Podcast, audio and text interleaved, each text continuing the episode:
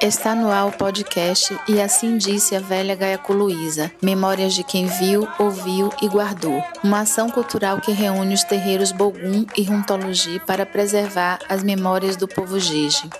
Este projeto é financiado pelo programa Aldir Blanc através da Secretaria de Cultura da Bahia e do Centro de Culturas Populares Identitárias. Este é o episódio de número 4. O seu nome é uma homenagem do povo Jeje ao povo Nagu e suas memórias, e traz um ditado dito e redito pela afinada mãe Teté de Oxum, lá do Baixão. Vocês vão ouvir agora Olomã Cocitemilibé. Ô meu filho, vem cá. Ó, eu tô sabendo que tem umas histórias aí rolando, mas só que o povo quer saber, o povo inventa, meu filho. Aqui, quem sabe contar a história mesmo de Gaiacu, quem sabe contar é Ogamácio e Oganvarte. Eles estão contando é direitinho, meu filho. Agora esse povo que fica aí, um povo que não tem o que fazer, meu filho, dizendo que sabe a história dela. Não sabe não, meu filho, que ela era retada, ela era danada. E eu conheço as histórias dela e tô vendo eles contando e eles estão certos.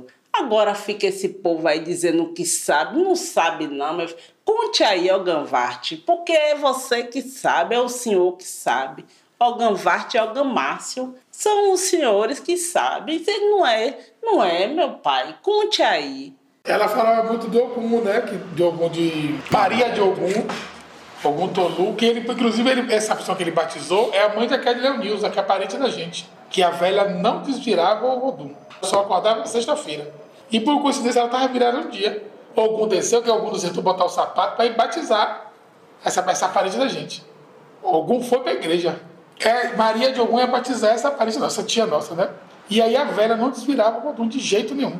Aí disse, não, quem vai é o senhor, o senhor vai ter que descer para batizar. Aí botou a roupa de Ogum, botou a vai vinha querer que o calçasse o sapato, Ogum não aceitou calçar o sapato, e ele foi para a igreja batizar. Ogum vendia fato. Ogum descia para vender o fato. Vendia para vender o fato e subia. E subia. Descia, cortava o fato, botava a gamela na cabeça. Descia, cortava o fato, ele vendia, depois botava o dinheiro debaixo da gamela. Ela não acordava. Teve também na Roça do Ventura, que eu contava. Todo mundo sabe, não, todo mundo sabe, né? Que Sobô é um santo que não gosta de cachorro. Tem que zila com cachorro, né? Aí disse que lá na Roça do Ventura tinha um mequete que criava um cachorrinho. Aí deixou trancado. Na hora do rumo de o cachorro se soltou e entrou no abaçar. Aí Sobô passou e Matou o cachorro. Era o que Gaico contava. Eu não sei, porque eu não vivi naquela época, eu não sabia. Gaico contava essas histórias. Aí disse que a Eket falou assim: o senhor matou, agora o senhor coma. Aí, passado dias, ela ficou muito doente, muito doente, muito doente, muito doente. Aí Sobou, desceu, mandou que fizesse uma malá e tal, que dividisse, bam, bam, bam, aquelas coisas. Todo mundo comesse Todo passa mundo a mão comesse nela. que passa a mão nela.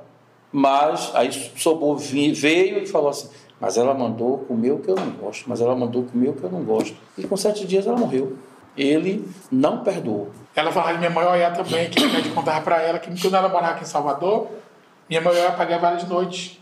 Saía pela base do sapateiro dando missió e curando mendigo, lambendo ferida, fazendo passe, fazendo isso. É.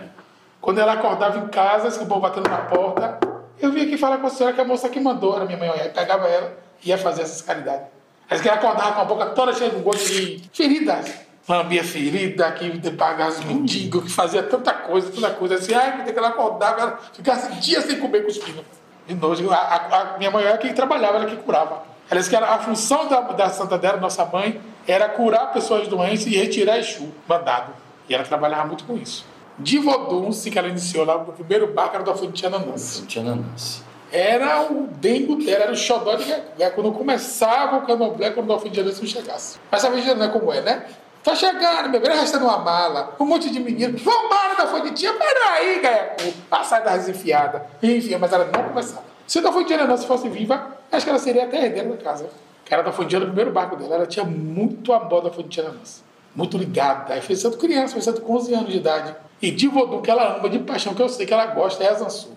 Ela gosta de todos, né? Mas Ela também falava do Ogum de Gamutinha. Ogum de Gamutinha Gamutinha. viva. Isso foi em 1940. Ela morava aqui no Beco do Chinelo, aqui na Nazaré. E ela trabalhava negócio de ornamentação com flores, fazia flores de papel, não sei o quê. Uma coisa que era daquela época, eu não sei bem explicar como é que era. Aí assim, um dia, ela subindo na ladeira da Água Brusca, já se não cair da tarde, ela chutou uma pedra, tropeçou numa pedra. E ela morava com uma senhora chamada Zuzu, que trabalhava junto com ela. Aí quando ela chegou em casa, ela reclamou, Zuzu, chutei uma pedra não sei aonde e tal.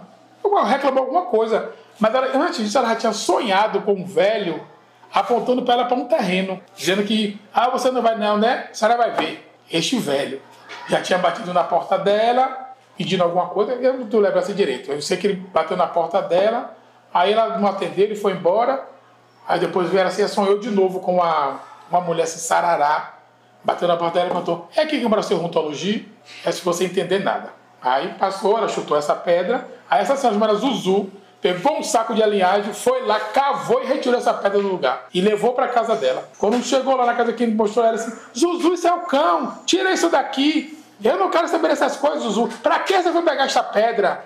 Aí Jesus que reclamou pelo horário, que já era umas 11 horas da noite, naquela época 11 horas da noite era madrugada, né? Ela disse, ah, Luiz, agora não vou levar não, deixa aí. E botou no quintal. E lá essa pedra, que naquela época batia a roupa na pedra, né? A mulher lavava a roupa, e batia a roupa na pedra, e caía sabão, e ficou aquele, aquele negócio jogado lá no quintal, debaixo da lavanderia. Um dia ela recebeu a visita de um amigo dela, um rapaz que era até angoleiro, acho que era Isidoro o nome dele, se não me engano. Aí chegou e mostrou pra ele essa pedra, né?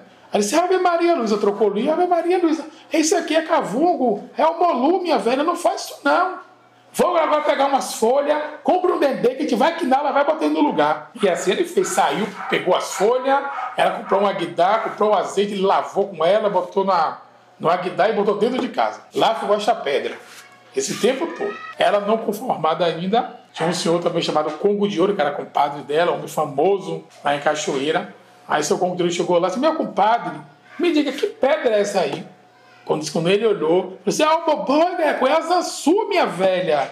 Ah, meu Zansu, ele disse: Ah, leve para você. Ele disse: Deus me livre, essa missão é sua, Luísa. Isso vai ficar para você. Aí ele colocou a pedra atrás da porta. Assim, um belo dia, ela meio sonhando, meio dormindo, meio acordada, vi um velho deitado no zan, sem uma perna, coberto com um lençol, que estava assim, todo manchado de sangue. Aí que o velho ia se arrastando, se arrastando até a pedra, aí pegou na pedra e olhou para ela. Aí que ela veio acreditar que era serrontologia, que era Zansu. E aí passou a cuidar, e o nome da casa ficou, a casa ficou dele. E ele que é o patrono. Ela foi, quando ela saiu daqui do Cabrito, ela levou o santo tudo pra cachoeira e deixou lá na casa de minha avó Cecília, né? Minha bisavó, que era mãe dela. Tudo lá guardado e ela foi embora pro Rio. Na BBC de Londres. É, viver a, é, chamava BBC de Londres. Como é? muito grande. É, a BBC. Com muitos quartos, com É. porão, aí chamava assim a BBC de Londres. Então eles foram morar lá nessa casa.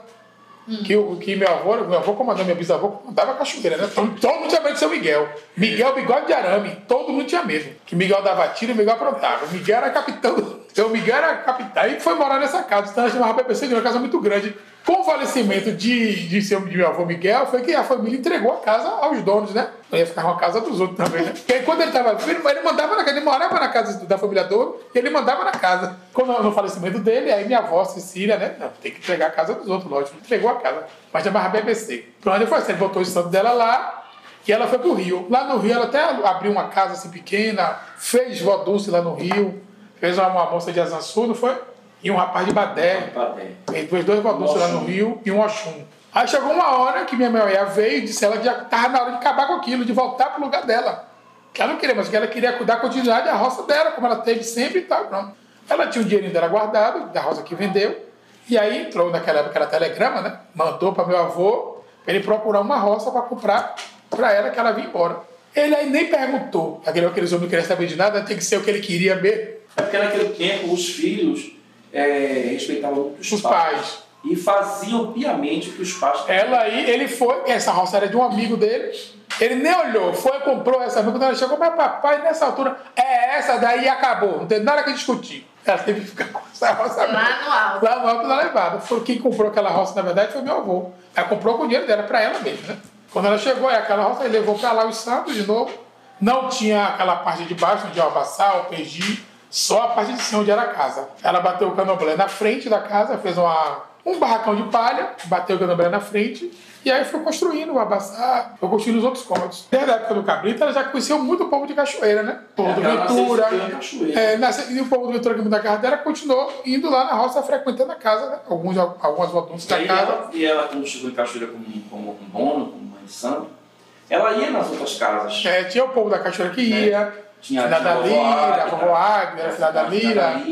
É, Então ela já ia nessas casas. Aquele povo dali nas mesmo. dela. E já frequentava a casa, tinha os, os, os, ah, os irmãos de santo dela, que ela pode dizer, irmãos de né? Do Ventura, Zé Careca, Zé de Apale, a que é de idade, a é de Nininha, tudo era do Ventura e era prima dela e frequentava a roça também. Continuaram É, indo. Até seu. seu Algan Caboclo, daqui a pouco. o Algan Rosa. As voluntas de lá ia na roça.